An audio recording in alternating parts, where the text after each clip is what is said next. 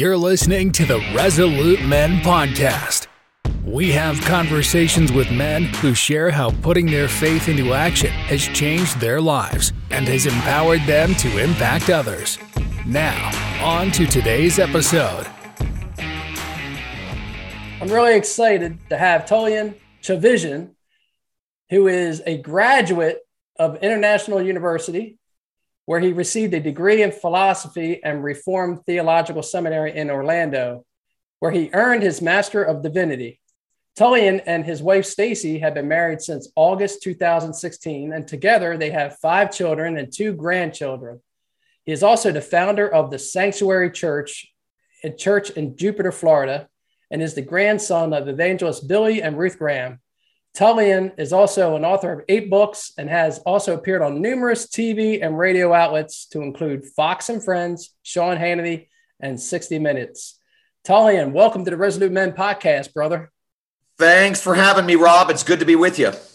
Yeah, it's good. I know we kind of razzed each other in the beginning, man. I know uh, I'm going to let people know Tullian is a diehard Cowboys fan. And for those that don't know me, I am a diehard Eagles fan. So this ought to be an yeah. interesting interview.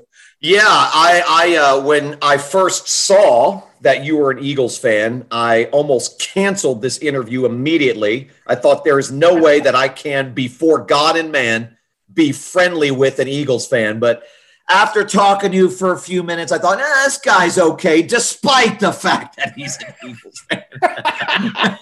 I love it, man. I know when I seen you pull out that helmet and saw that star, I'm like, oh, man, I about lost my lunch. I know. Uh, that's so good, funny. Man. God has a great sense of humor. Yep. Well, hey, th- you know, that's where he, he tells, you know, we, we're to love our brother no matter what. So here yeah, we are, man. To love our enemies. Yes. And to love yeah. our enemies. I'm not sure you're a brother, but I know you're an enemy. Hey, man, that's it. I love it. I love it. I love it. Hey, man. So, again, welcome to the podcast. And uh, I like to do this thing called a triple play round just to kind of get to know you a little bit and just kind of okay. have a little fun and just feel, you know, whatever you feel led to share, man. Love to hear it. So, uh, just kind of kick things off here. So, which band or musician is your favorite of all time? Oh, boy. That is an impossible question for me to answer. I am a music junkie and I like all kinds of music except country, death metal, and contemporary Christian.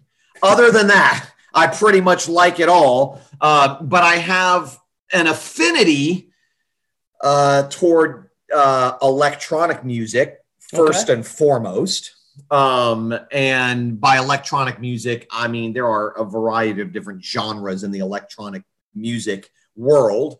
Um, and some of those genres I like and others I don't like, but stuff that's more like house music, uh, sort of, uh, progressive kind of trance type music. I've been since I was eighteen or nineteen years old, a junkie when wow. it comes to that stuff. But, uh, I also like rock. And always have. So I was, uh, I grew up in the late seventies and throughout the eighties. So all of the music that came out, all the rock music that came out during that era, I'm a huge, huge fan of and love it. The hard stuff and the sort of, and some of even the glam stuff. I liked it all. Um, right. So I, um, but I mean, I love absolutely love music. Music reaches me in ways that mm. very few things can. Um, I've never been a musician, uh, which is something I regret because I love music so much. But for being a non-musician, I am an absolute music junkie. I just awesome. Love it. So, um, but yeah, I, I, now that that may be the most important question you asked me in this whole interview. I love it, man. I mean, yeah, I'm a big fan of music too. I grew up in the same genre as you, seventies, seventies and eighties rock, you know, so I've seen all kinds of wild hard rock shows, I could say. That'd be a conversation. So let me ask you though, what, what's your favorite band if you have wow. one? If I, to nail it down at one is tough. Um, wow. Well, let's say, how about if I say what I'm currently listening to now? That okay. kind of ties in. Yeah. So, you know, the supergroup thing is kind of the big thing now. You know what I mean? Yeah. So yeah. Uh, I like this band called The Dead Daisies. Okay. Lot. All right. Okay. So, particularly before the singer they got now, they got they got a different singer than now. Uh, Glenn Hughes was a good singer. Um, from Deep Purple used to be with, but All we used right. to have John Corabi, who used to be with the band called Motley Crue, which I'm sure you know. Uh, I know that, yeah. And uh, anyway, they got that really good classic hard rock sound, and uh, nice. I like the music. So I, I highly recommend the Dead Daisies music. And okay, that's good to times, know. Good saw them a couple times in concert, and but back in the day, I used to be a G- big Judas Priest fan. Nice. Turbo lover, baby. So that was uh, that was my band back in the eighties for sure. And uh, you know. I actually messaged Rob Halford maybe, really? I don't know, probably four or five months ago. I was scrolling through his Instagram, and I he was saying some things about how he had recently rediscovered yeah. his childhood faith. Yeah, yeah. And I just messaged him, like, maybe he'll see this, maybe he won't. Right, right, right. But I just messaged him and encouraged him and said, I read that and I was encouraged by that, and just, you know, press on. So yeah. he didn't respond. So whether he saw it or not, I don't know. But um, he had he had quite the voice, man. He did, he did. Quite and I voice. Actually, just real quick, when I was a young kid in Philly, they had a contest uh, to go see him. If you win tickets, and I kind of wrote this poem. They said, write a poem, and I wrote it. And he... read it. He actually read it on really? the air, I believe. Yeah. And then I ended up getting the tickets when he was like visiting in town and stuff. So yeah, that's, that's cool. super cool. Super yeah. cool. Yeah. But yeah. I, um, I, uh, I was a big am, I mean, it, from, you know, sort of that era.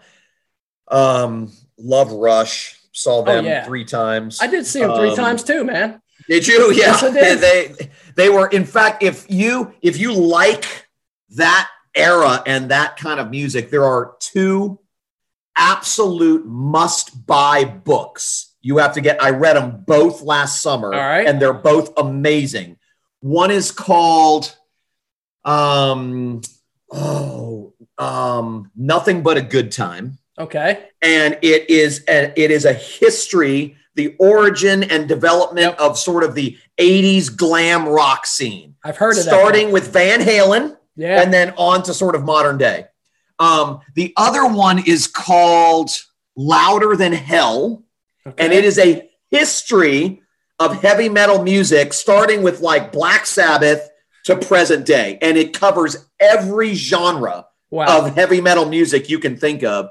And it is a comprehensive, basically an encyclopedia. Uh, and both of those are absolute page turners. They're both about five hundred pages, and I'm a slow reader, and I read both of them in a in a matter of a month. Both of them, wow. cover to cover.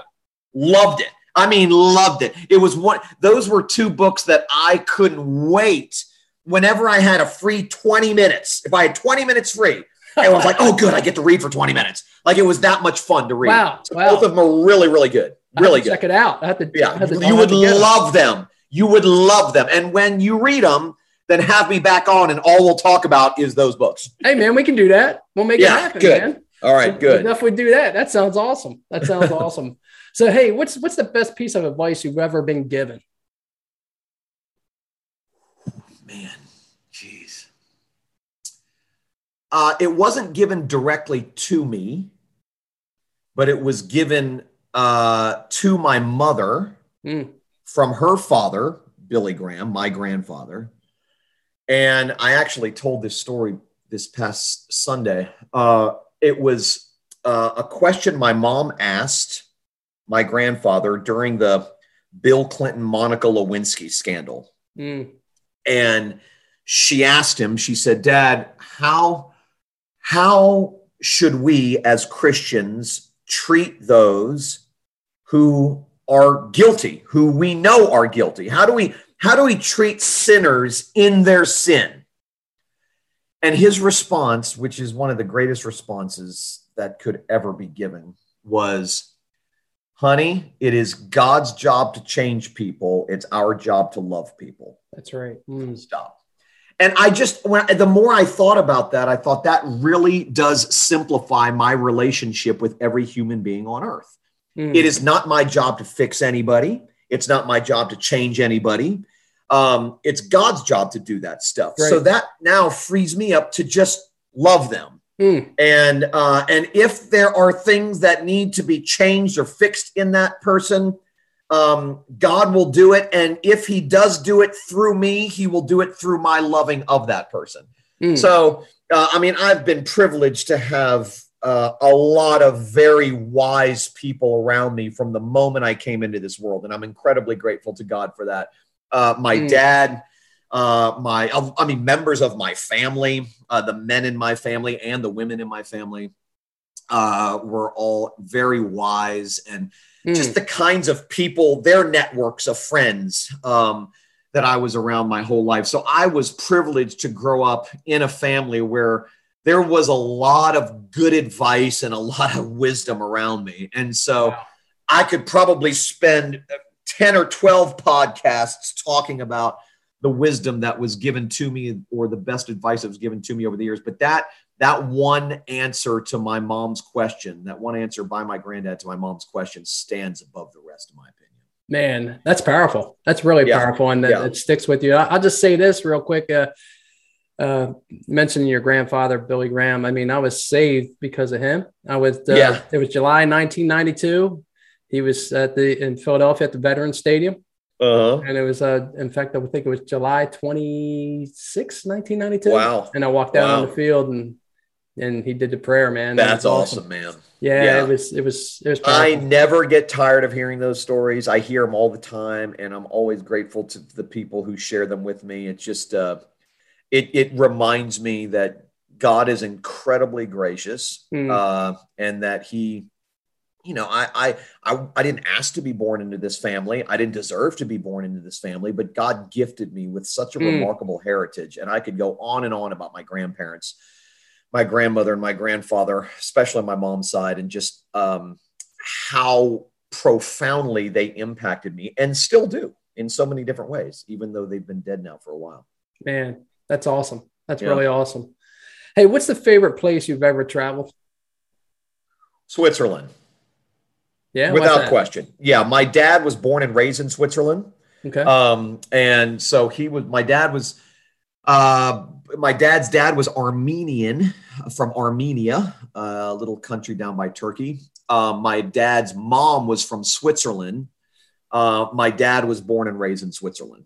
So French was his mother tongue. Um, we would, when I was young, we went, I don't know, maybe four or five times over there for an extended period of time, maybe a month at a time during the summer. Um, and then I, I went back one other time when I was probably a teenager. Um, and then I went back another time when I was, I think thirty-seven or something like that. Uh, and there is just, I've, I've had the privilege of traveling to a lot of different places. Mm. Um, but there is no place as stunningly breathtaking, just in terms of its vast geography, than Switzerland. I mean, I, and, and I, I, um, mo- primarily familiar with the French part of Switzerland. So Switzerland is divided up into kind of a, there's a French part, a German part, an Italian part, because it borders all three of those countries. Mm.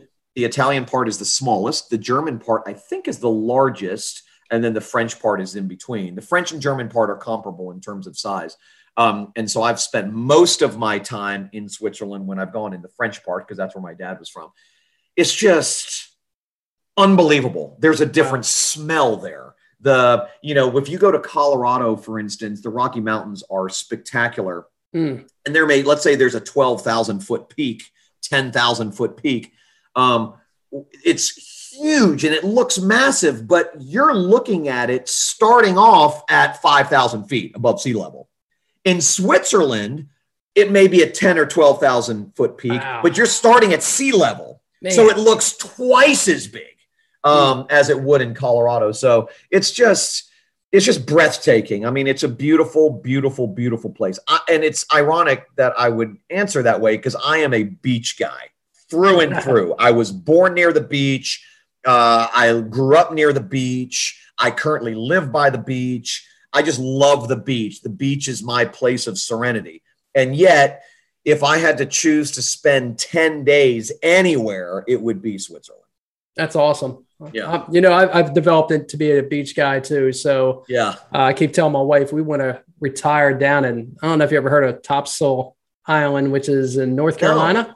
No. no uh-uh. Yeah. Yeah. It's awesome. Uh-uh. It's an awesome beach. Yeah. It's just, yeah. It's not crowded. It's just great places to eat. and you yeah. could be fifty yards between you and the next person on the beach. And yeah, it's starting to get, nice, it's starting to get discovered right now though, man, but yeah. it's awesome. I love it. Love it. Yeah.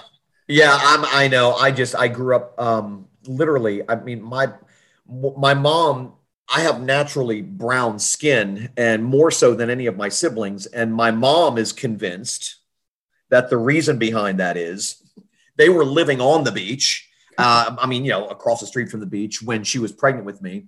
And she said she went to the beach every single day when she was pregnant with me.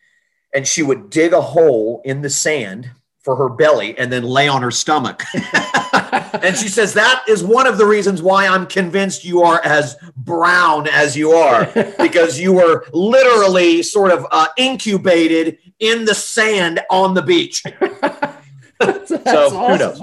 Yeah, I know. I love so it. I love the beach. It's in my it's in my blood. Oh man, I, I I love it too, man. I love it too. So hey, let's dive into some questions here. Um, you know, I'm going to give you an opportunity to, you know, you got a unique testimony, um, mm. and just an interesting story. So I want to give you a moment to kind of share a little bit about yourself, and and then if you like, what you're currently doing now.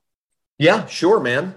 Um, so we've already alluded to this, but I was I was born into a Christian home. Um, my uh, I'm the middle of seven children, so I have two older brothers and an older sister, and and, and two younger brothers and a younger sister.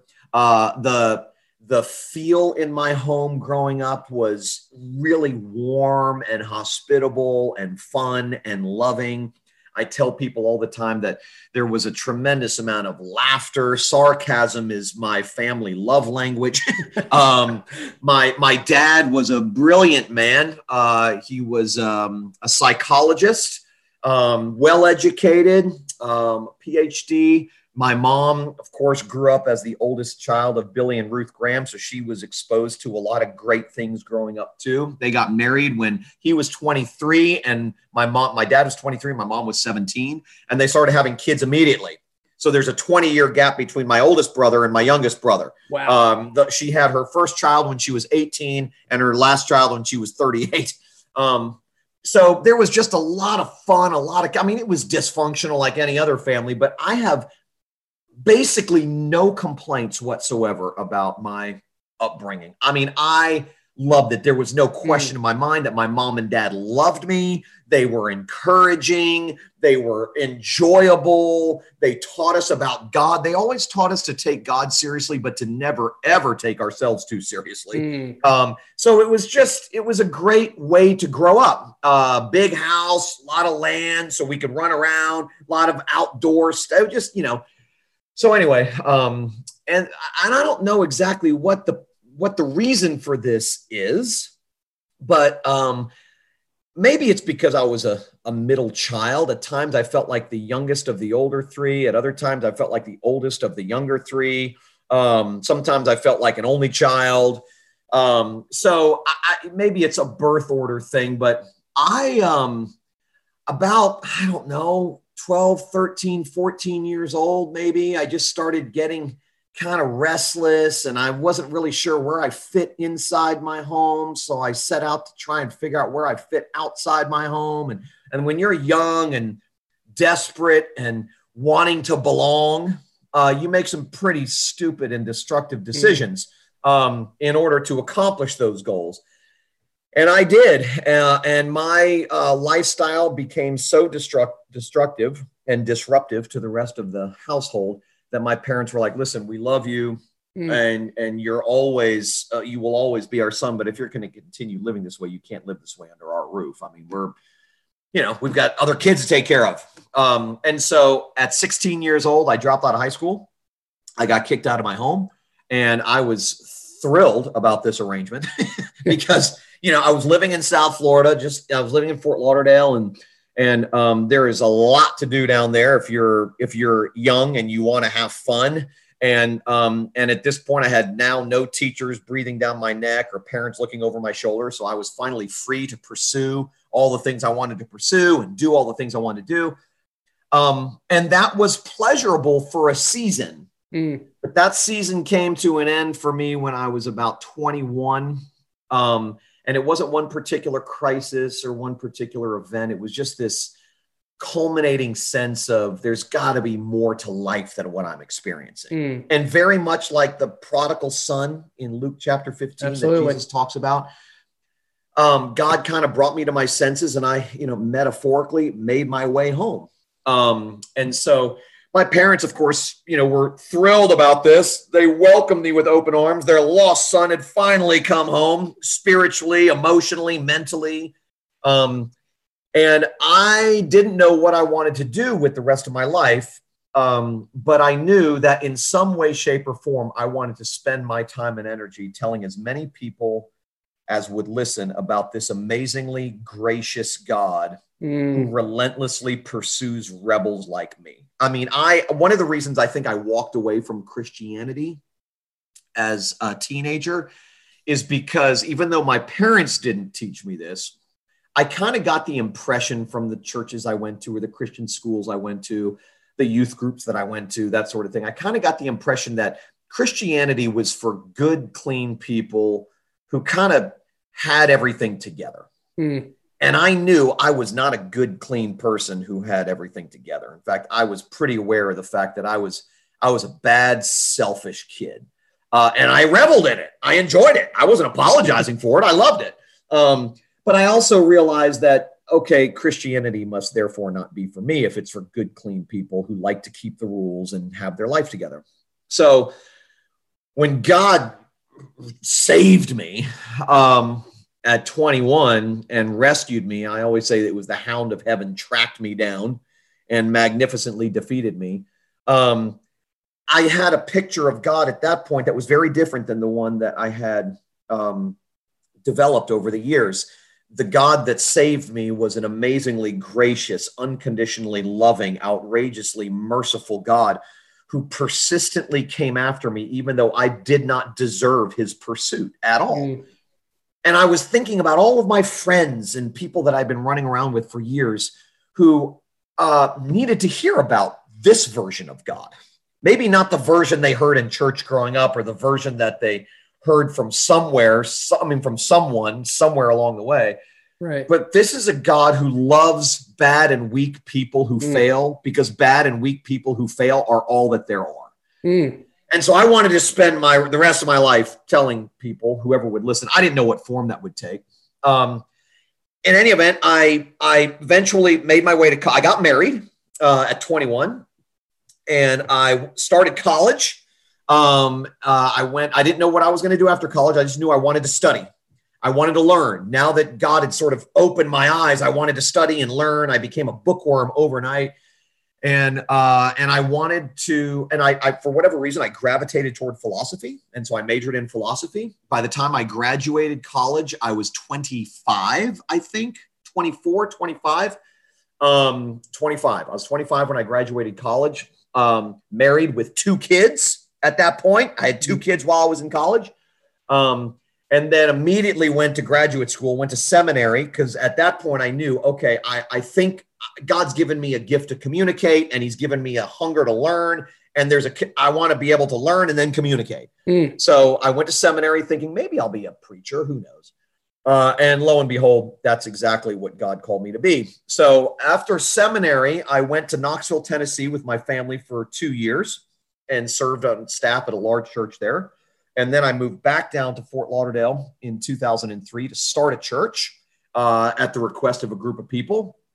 And when that church was five years old, it merged with another church that was down the road, a much larger, more famous church down the road. Uh, and I was at that church for seven years. Um, and then in two thousand fifteen, my life came crashing down. I was, professionally speaking, I was uh, I was on the rise. I was pastoring a very large, well-known church. My sermons were on T V every week around the world. My sermons were on the radio every day. Um, I was writing a book a year, traveling extensively around the country, speaking at various events, conferences, churches, whatnot, universities. Um, and, uh, and then it all came crashing down in two thousand fifteen. That was part one of my interview with Tullian Tchividjian. Check out part two as we continue to learn more about Tullian's journey and his call back into the ministry. Thanks for listening to the Resolute Men Podcast. You can check out previous episodes on Spotify, iTunes, and SoundCloud. Join the conversation with us on Instagram and on resolute men dot org.